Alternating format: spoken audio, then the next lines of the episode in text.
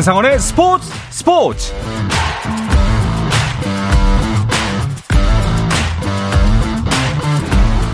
스포츠가 있는 저녁 어떠신가요? 아나운서 한상원입니다. 오늘 하루 이슈들을 살펴보는 스포츠 타임라인으로 출발합니다.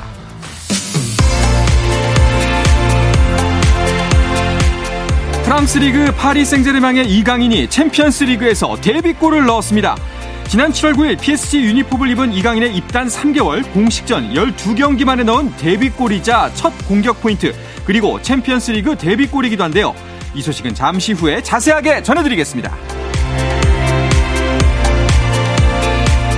항저우 장애인 아시안 게임에서 론볼 대표팀이 금메달 3개를 포함해 총 5개의 메달을 따냈습니다.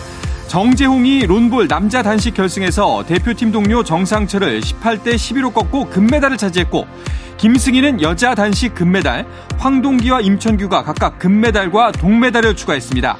한편 한국 선수단의 첫 금메달을 안겼던 사이클의 김정빈은 경기 파트너 윤중헌과 함께 출전한 남자 시각장애 18.5km 도로 독주에서 우승해 2관왕에 올랐습니다.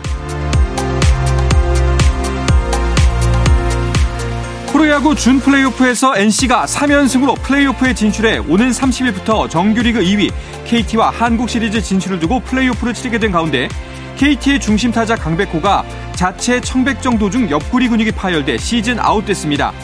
이강철 KT 감독은 경기 후 근육이 찢어졌다는 진단이 나왔다며 올해 포스트 시즌에 출전하긴 어려울 것 같다고 전했습니다.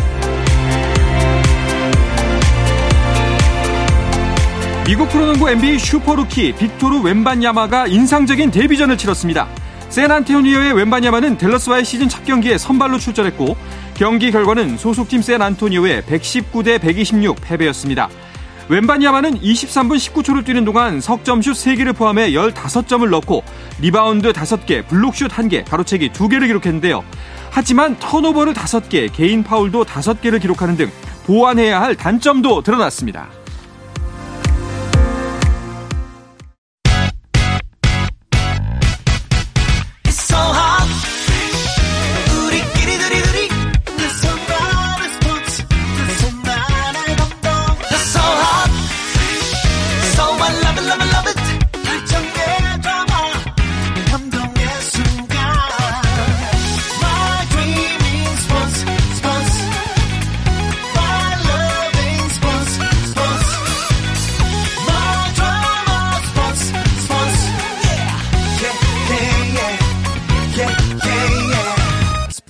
스포츠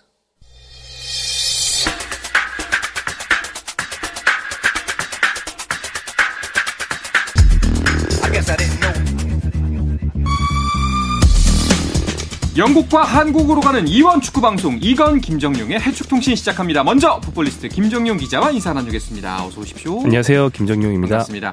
2주 동안의 한국 귀국 일정을 마치고 영국으로 돌아간 이건 축구 전문 기자도 연결합니다. 이건 기자 안녕하세요. 네, 안녕하세요. 영국 런던에 있는 이건입니다. 아, 지난주에 배웅을 못해서 아쉽네요. 근데 이건 기자 가시자마자 손흥민 선수에 이어서 이강인 선수의 골이 터졌습니다. 네, 그렇습니다. 골 소식이 계속 이어지고 있습니다. 우선 손흥민 선수 어, 24일 새벽에 열린 풀럼과의 홈 경기 프리미어리그 9라운드 경기였습니다. 0대 0으로 맞서던 전반 36분에 어, 전매트커닝그 오른발 가마차기 슈팅으로 선제골을 기록했습니다. 리그 7호 골이 되고요. 어, 그리고 이제 득점 랭킹 2위로 올라서는 골이었습니다. 여기뿐만이 아니라 후반 9분에 제임스 메디슨의 골을 돕는 도움까지 기록을 하면서요. 손흥민 선수 1골 1도움. 그래서 토트넘은 2대0 완승을 거뒀고요. 손주로 복귀를 했습니다. 그리고 이제 손흥민 선수에 이어서 이강인 선수까지. 이강인 선수 오늘 새벽에 어, 프랑스 파리 파르크 대 프랑스에서 열린 파리 생제르맹과 AC 밀란과의 챔피언스리그 조별리그 3차전 경기에 나섰는데요. 원래 이강인 선수는 이제 벤치에서 시작을 하다가 후반 26분에 교체 투입이 됐습니다. 그리고 후반 44분에 정확한 왼발 슈팅으로 골망을 갈랐고요. 어, 이 파리 생제르맹은 AC 밀란의 3대 0 완승을 거두면서 어, 좋은 승리, 승점 3점을 챙겼습니다. 야, 그러니까요. 두 골 모두 진짜 멋있었는데 이렇게 국내 선수들이 골 넣어주면 새벽에 취재해야 하는 기자들한테도 기분 좋잖아요. 아, 그럼요. 예. 특히 이강인 선수가 이번에 골을 넣은 게 챔피언스 리그라는 거. 음. 자국 리그가 아니고 챔피언스 리그는 어, 일단 주중에 열리고요. 한국 시간 기준으로는 새벽에 열리기 때문에 뭐 저희 기자들뿐 아니라 이 경기를 챙겨 보시는 팬들이나 이제 스포츠를 사랑하시는 분들도 굉장히 보기 힘들거든요. 그렇죠, 그렇죠. 새벽 4시에 보통 하기 때문에. 근데 이렇게 골을 넣어줘서 정말 기분이 좋았고요. 또 한 가지 기분이 좋았던 점은 루이스 엔리케 파리 생제르맹 감독이 그동안 이강인의 특성을 잘 이해하지 못하고 음. 잠재력을 못 끌어내는 거 아니냐라는 좀 의혹이 있었는데 좀 그런 불안 요소가 있었는데요. 그럼에도 불구하고 이강인 선수가 오른쪽 윙어 자리에서 교체 투입돼서 좋은 활약 보여주면서 짧은 시간 동안 득점을 해내면서 앞으로는 뭐 감독의 활용법이 어떻됐든 감독이 시키는 역할 다 소화할 수 있다. 어. 거기서 내 역- 역량 보여줄 수 있고 골도 넣을 수 있다라는 것을 스스로 입증한 바가 되어서 더욱더 기분이 좋았습니다. 어, 그 부분이 굉장히 좀 남다르게 다가오네요. 확실히 분명히 이게 뭐 원툴 선수가 그 역할을 수- 충분히 수행하는 것도 중요하긴 하지만 어떤 자리에서도 감독의 역할을 충분히 충실히 한다는 것도 굉장히 중요하잖아요. 이건 기자, 유럽 현지의 반응은 어떤가요? 네, 상당히 이강인 선수에게 긍정적인 반응들이 이어지고 있습니다. 상당히 좋은 평가들이 이어지고 있는데요.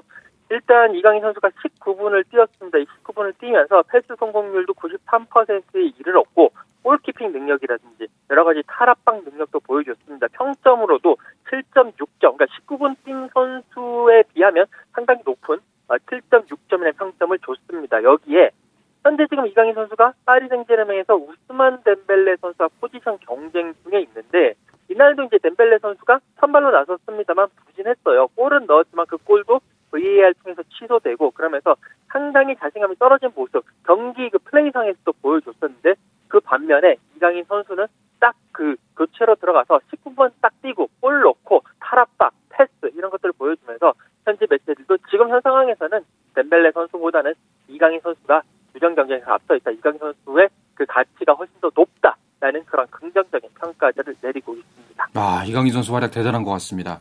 자, 그런데 어, 한 가지 주목할 점이 이 경기의 MVP가 이강인 선수의 골을 도왔던 자이르 에메리라면서요. 네, 자이르 에메리 선수는 굉장히 어려요. 이강인 음. 선수도 어린데 이 선수는 더 어립니다.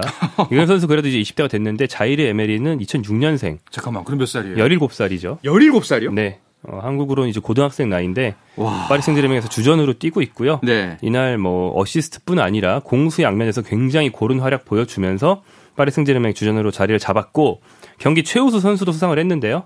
이 파리 생제르맹은 굉장히 스타가 많은 팀이잖아요. 네. 이강인은 뭐 역시나 교체로 들어온 선수니까 그렇다 쳐도 이 팀의 기라성 같은 뭐 프랑스 대표들, 뭐 은바페, 덴벨레 이런 선수들보다도 앞섰다는 거니까 의미가 좀 클 것 같습니다. 야. 어, 이 선수가 중앙에서 좋은 활약을 보여주다 보니까 이강인 선수를 측면에 배치시키게 됩니다. 그러니까 둘을 공존시키다 보니까 한 명이 측면으로 갈 수밖에 없는 그런 네. 상황이 나오는 거거든요. 그래서 이제 이강인 선수가 오른쪽으로 간 것도 간접적으로는 이 자이르 에메리가 잘하기 때문이다 이렇게 볼 수도 있겠습니다. 음, 이 자이르 에메리 같은 경우에는 그 파리 생제르맹에서 키운 선수라고 하던데 이런 면에서 보면은 진짜 파리 생제르맹은 앞으로도 잘 되겠네요. 그렇습니다. 지금 뭐 말씀해 주신 대로 자이르 에메리 선수가 2006년생 그리고 또 이강인 선수는 2001년생입니다.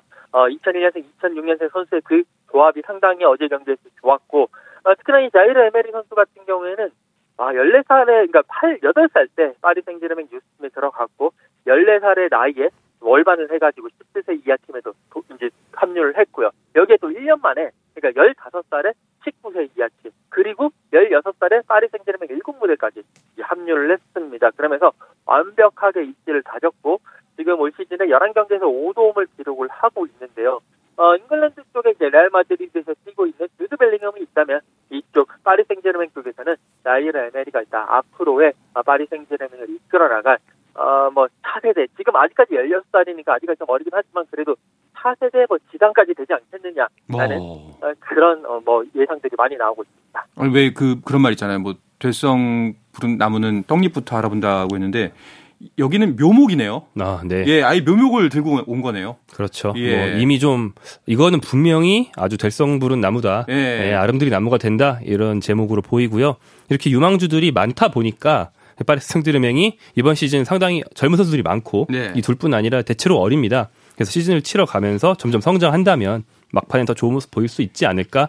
요런 게 초반 부진에도 불구하고 음. 앞으로 상승세를 기대하게 한 요인이죠. 이러면 이제 자국 리그 프랑스 리그도 좀 기대가 되는데 어떤 일정이 있나요? 네, 현재 프랑스 리그에서 3위에 그치면서 음. 파리 생제르맹이 3위라는 건 아무리 시즌 초반이지만 굉장히 안 좋은 거거든요. 네네. 이팀 무조건 1위에 있어야 되는 팀입니다. 1위 모나코, 어에 이제 좀 뒤쳐져 있는데 하지만 챔피언스 리그와 어 자국 리그인 리그 앙에서 모두 상승세를 타고 있기 때문에 아마 탈환할 수 있지 않을까 생각이 되고요. 당장 열리는 경기가 29일 브레스트와의 원정 경기입니다. 또 이 경기는 아마도 챔피언스 리그는 이강인 선수가 교체로 나와서 짧게 뛰었으니까 이번 브레스트전은 이강인이 선발로 뛰지 않을까 음. 이런 전망을 해볼 수 있겠습니다. 알겠습니다. 자, 그리고 우리를 기분 좋게 했던 또 하나의 소식. 손흥민 선수의 한 골 한 도움. 야, 이거 정말 생각만 해도 즐거웠는데요. 이건 기자, 영국에 가자마자 취재할 맛 났겠어요? 네, 그렇습니다. 이제 영국 도착하고 그 다음 날에 바로 이제 경기장에 갔는데요. 경기 하기 전부터 팬들을 만났을 때 어, 경기 그 팬들은 오늘 손흥민 선수가 골을 넣을 것 같다라고 이야기를 하면서 기대감이 상당히 컸습니다. 그 팬들의 기대감을 어, 손흥민 선수가 완벽하게 충족을 시켜줬고요. 1골 1도움을 기록을 하면서 토트넘 승리에 거두고 7승 2무 선두에 올랐고요. 그리고 또 손흥민 선수는 9라운드 프리미어리그가 공식 선정한 9라운드 이 주의 팀에 선정을 하면서 이날 이제 이주의 팀 같은 경우에는 손흥민 선수는 최전방 원톱으로 뛰었습니다만 워낙 이제 선정한 선수들이 많았기 때문에 이 프리미어리그 사무국에서 손흥민 선수를 최전방 원톱이 아니라 왼쪽 측면 날개로까지 이제 포지션을 이동시키면서까지 이 이주의 팀에 선정을 시켰거든요. 그만큼 손흥민 선수의 활약이 대단하다. 그리고 경기 후에 팬들도 너무나 좋아하는 모습을 보이면서 지금 토트넘 그쪽 지역이 아주 난리가 난 그런 모습이었습니다. 아, 진짜 난리가 났을 것 같습니다. 이건 기자는 당연히 경기 후에 손흥민 선수 만나보셨죠? 네, 그렇습니다. 경기 후에 믹스존에서 손흥민 선수 만났는데요. 뭐, 골 페이스가 상당히 좋은 거에 대해서 이제 질문을 했는데, 어, 손흥민 선수 자신의 능력 의심하고 있지 않다라고 이야기를 했거든요. 손흥민 선수의 음성으로. 네, 뭐 감독님께서 원하는 축구가 상대 하프 진영에서 경기를 하는 거를 상당히 원하시고 또 선수들도 그거를 열심히 노력해서 얻어내고 있다고 생각해요. 저희가 항상 훈련하던 것들을 뭐 상대방이 실수를 유도해서 골을 넣는 거를 어찌 보면 계속 연습했는데 오늘 똑같은 상황에 두 번이 나와서 또 이런 상황에서 결정적으로 제가 훈련한 대로 그대로 골이 들어가서 뭐 상당히 기쁘게 생각하고 모든 선수들이 열심히 노력해서 얻어낸 결과라고 생각하고 또 금요일 날 또 경기가 빠르게 다가오는 것만큼 잘 쉬고 또 잘 회복해서 또 금요일에도 좋은 경기 할 수 있었으면 좋겠습니다.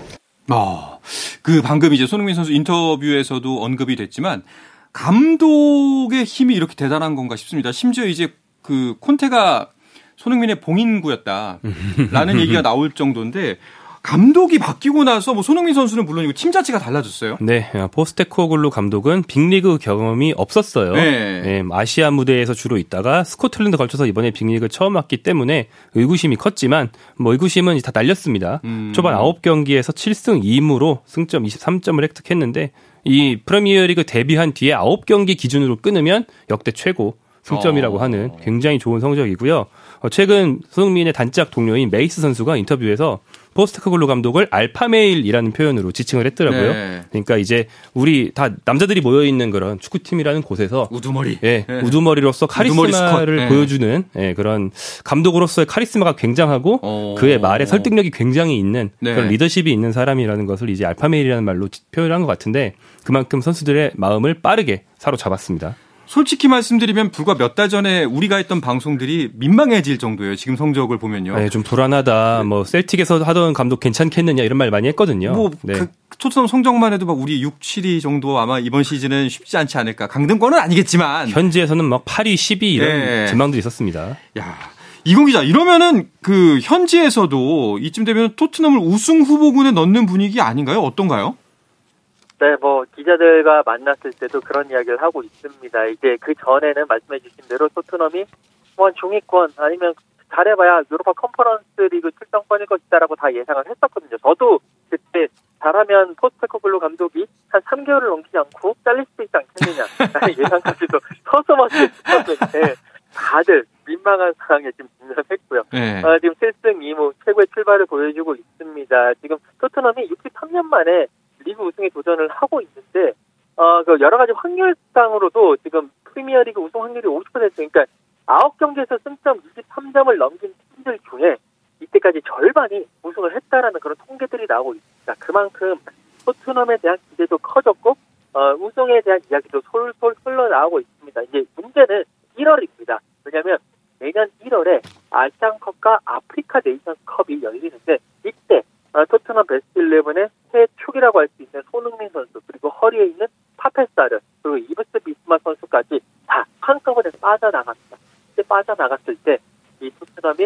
얼마만큼의 성적을 음. 거두느냐 아, 이 부분이 지금 가장 큰 관건으로 떠올랐고요. 여기에 우선도 하나의 걱정이 되고 있는데요. 만약에 센터백 중에 반더벤이라든지 로메르 중에 한 명만 다치더라도 그 선수를 대체할 선수 이름도 이 위대한 에릭 다이어 선수가 있거든요. 그렇기 때문에 이 선수가 들어왔었을 때는 토트넘의 성적이 좀또 직강화하는 거 아니냐라는 음. 그런 걱정들이 지금 현지에서는 또 많이 흘러나오고. 그렇네요. 사실 뭐 초반에 너무 잘 돼서 기분이 좋긴 합니다만 분명히 또 이제 불안 요소는 있고 그걸 좀 잘 견제해야겠죠.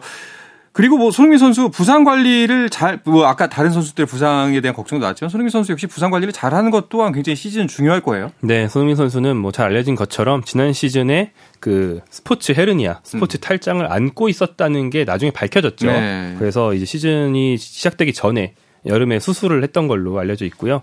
지금도 약간의 어, 부상 부위 가- 가까운 곳에 통증을 좀 안고 음. 경기를 하고 있, 기 때문에 이게 큰 부상으로 발전하지 않도록 관리를 각별하게 해야 됩니다. 또 팀 동료 중에서 손흥민보다 먼저 부상당한 선수들이 있어서 네. 그 선수들이 먼저 빠졌기 때문에 손흥민이 많이 쉬지 못하거든요. 음. 토트넘 입장에서는 현명한 선수 관리가 굉장히 중요합니다. 네. 자, 이건 기자, 그 토트넘의 다음 일정이 손흥민 선수가 이제 금요일이라고 말했던 그 경기인데요. 하- 우리 시간으로는 토요일 새벽이죠?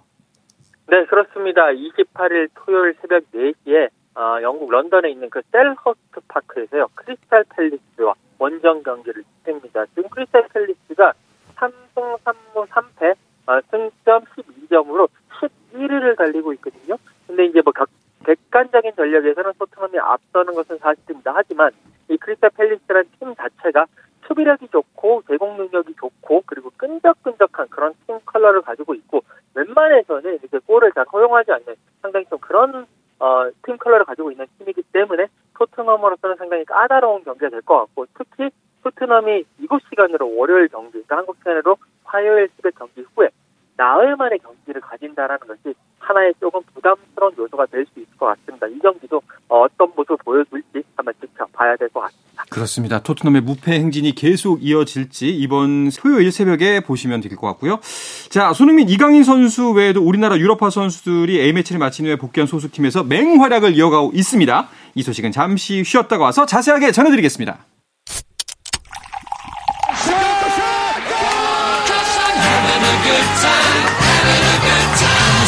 치열한 하루를 보낸 당신과 함께 마시는 짜릿한 스포츠 한 모금.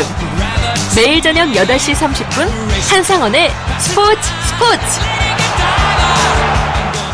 영국과 한국을 넘나드는 이원 축구 방송 이건 김정용의 해축 통신 듣고 계십니다. 풋볼리스트의 김정용 기자, 영국에 있는 이건 축구 전문 기자와 함께하고 있습니다. 아, 자 김정용 기자, 그 A 매치 치르나 우리 선수들 힘들었을 텐데 우리나라 유럽파 선수들 소속 팀에서 제목 톡톡히 하고 있습니다. 네, 어, 이르면 지난주 토요일부터 늦으면 오늘 새벽까지 어, 거의 뭐 일주일에 걸쳐서 음. 한국 선수들이 유럽으로 돌아가서 계속 경기를 했는데요. 대체적으로 성과가 좋습니다. 어. 먼저 가장 먼저 복귀전을 뛰었던 독일 분데스리가의 정우영 그리고 네. 잉글랜드 프리미어리그의 황희찬 이두 선수는 돌아가자마자 나란히 1도움씩을 음. 기록을 했고요. 또 황희찬 선수는 소속팀 울버햄턴의 승리를 이끄는 퇴장 유도 네. 상대 선수가 거칠게 나오니까 이렇게 이마로 자기 얼굴을 받쳐서 그때 황희찬이 쓰러졌거든요. 음. 네. 그래서 이런 감정 싸움을 통한 퇴장 유도도 해내면서 이제 간접적인 기여도 했고요.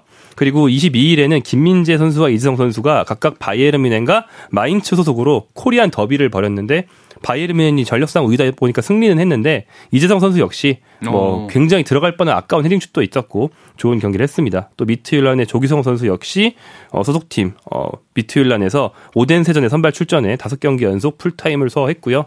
대체로 흐름이 아주 좋습니다. 그렇습니다. 와, 진짜 고른 활약 펼쳐지고 있는데요. 이건 기자, 황희찬 선수 이야기부터 먼저 하면은 영국 현지에서 이 황희찬 선수에 대한 평가도 달라지고 있을 것 같아요. 네, 그렇습니다. 지금 황희찬 선수 리그에서 다섯 골을 넣으면서 득점 랭킹 이제 상위권에 5위 안에 들어가 있는 그런 모습을 보여주고 있습니다. 울버햄튼이 리그에서 11골을 넣었는데요. 이 중에 다섯 골을 황희찬 선수가 넣었다. 당연히 오. 팀내 최다골이고요.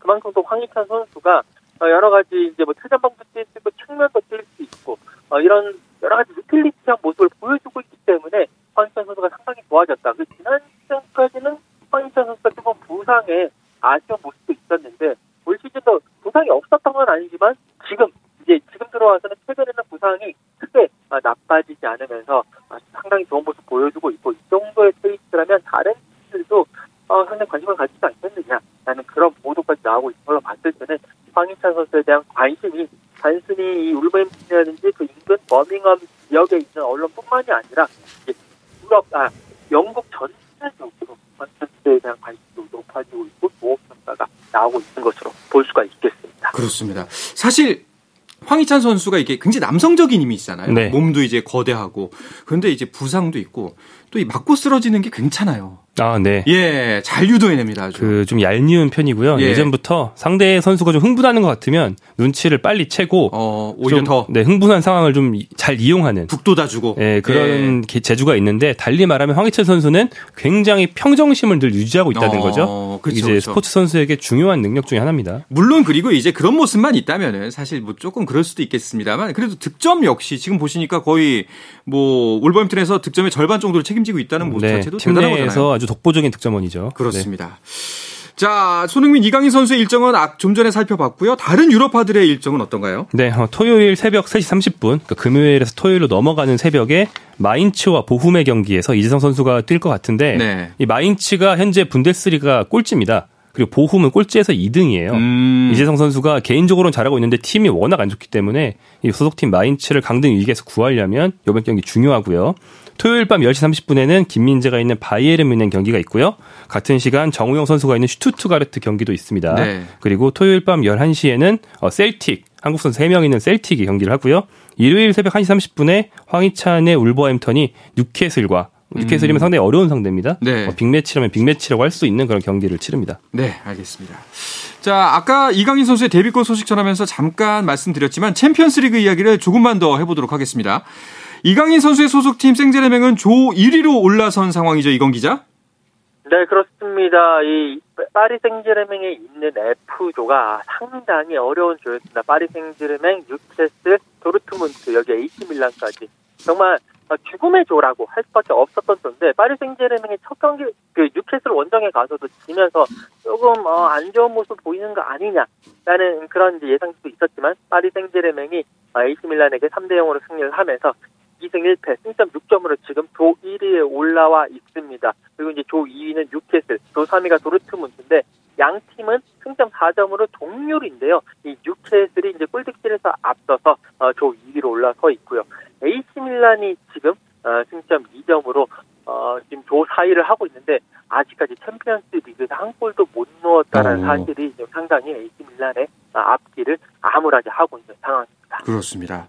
자, 그리고 김민재 선수 역시 챔피언스 리그에 출전하고 있습니다. 네, 그렇습니다. 어, 바이에른 뮌헨은 챔피언스리그 조별리그에서 3전 전승으로 음. 선두를 달리고 있고요. 같은 조의 다른 팀들, 뭐 맨유를 비롯한 다른 팀들이 서로 좀 도토리 키재기, 서로 이제 무승부나 뭐 이런 거를 교환하면서 다들 승점이 낮아요. 네. 그래서 완전 독저 독주 체제 어, 1위를 아주 독야청청 달리고 있는 그런 상황이고 경기력이 나쁘다는 말이 나오지만 그럼에도 불구하고 개인 능력이 워낙 좋은 팀이다 보니까 김민재 등 수비수들이 버티고 케인을 비롯한 공격수들이 넣는 굉장히 단순한 그런 경쟁력으로 승점을 다 따내고 있습니다. 네.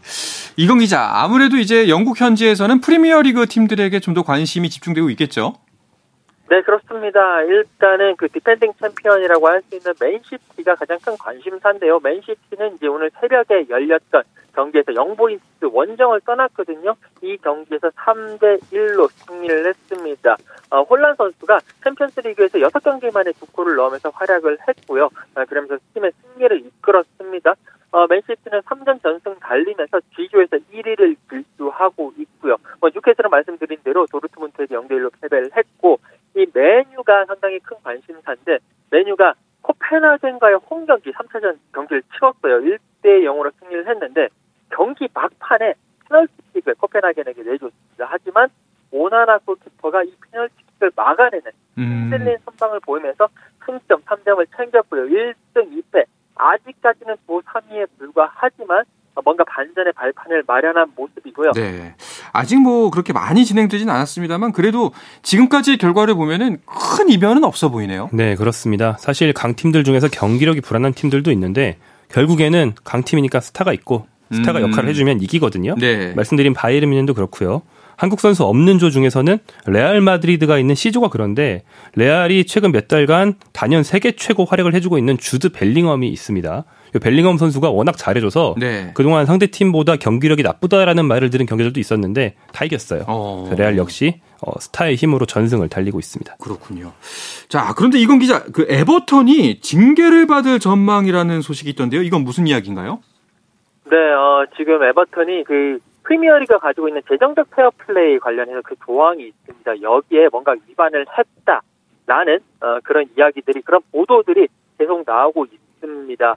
어, 뭔가 이제 그 보도들이 3년간 지난번 3년간의 손실액이 약간 3억 4천만 파운드에 달하는 그런 손실을 냈고 프리미어리그에 잔류하기 위해서는 재정적인 그런 적정선을 유지를 해야 되는데 이 부분도 지금 어, 대- 맞추지 못하고 있다라고 하고 있다고 이제 그런 소식들이 나오고 있거든요. 에버튼이 지금 프리미어리그와 이 관련 조항을 놓고 계속 어, 법적인 다툼을 벌이고 있는데 만약에 이 법적인 다툼에서 패배할 10점, 12점 삭감은 물론이고 그보다 더 큰 징계를 받을 위험에 직면할 수도 있습니다. 뭐 강등이라든지 여러 가지가 있을 수 있고요. 그와 관련해서 어, 여러 가지 결정은 올해 말에 결정될 것이다라는 것이 영국 현지 언론들의 보도고 이 소식이 나오니까 그 제이미 캐러거 같은 경우에 이제 그 리버풀에서 뛰었던 지금은 해설위원으로 활동하고 있는 제이미 캐러거 같은 경우에는 에버턴이 10점, 12점 삭감이 되는 그게 사실이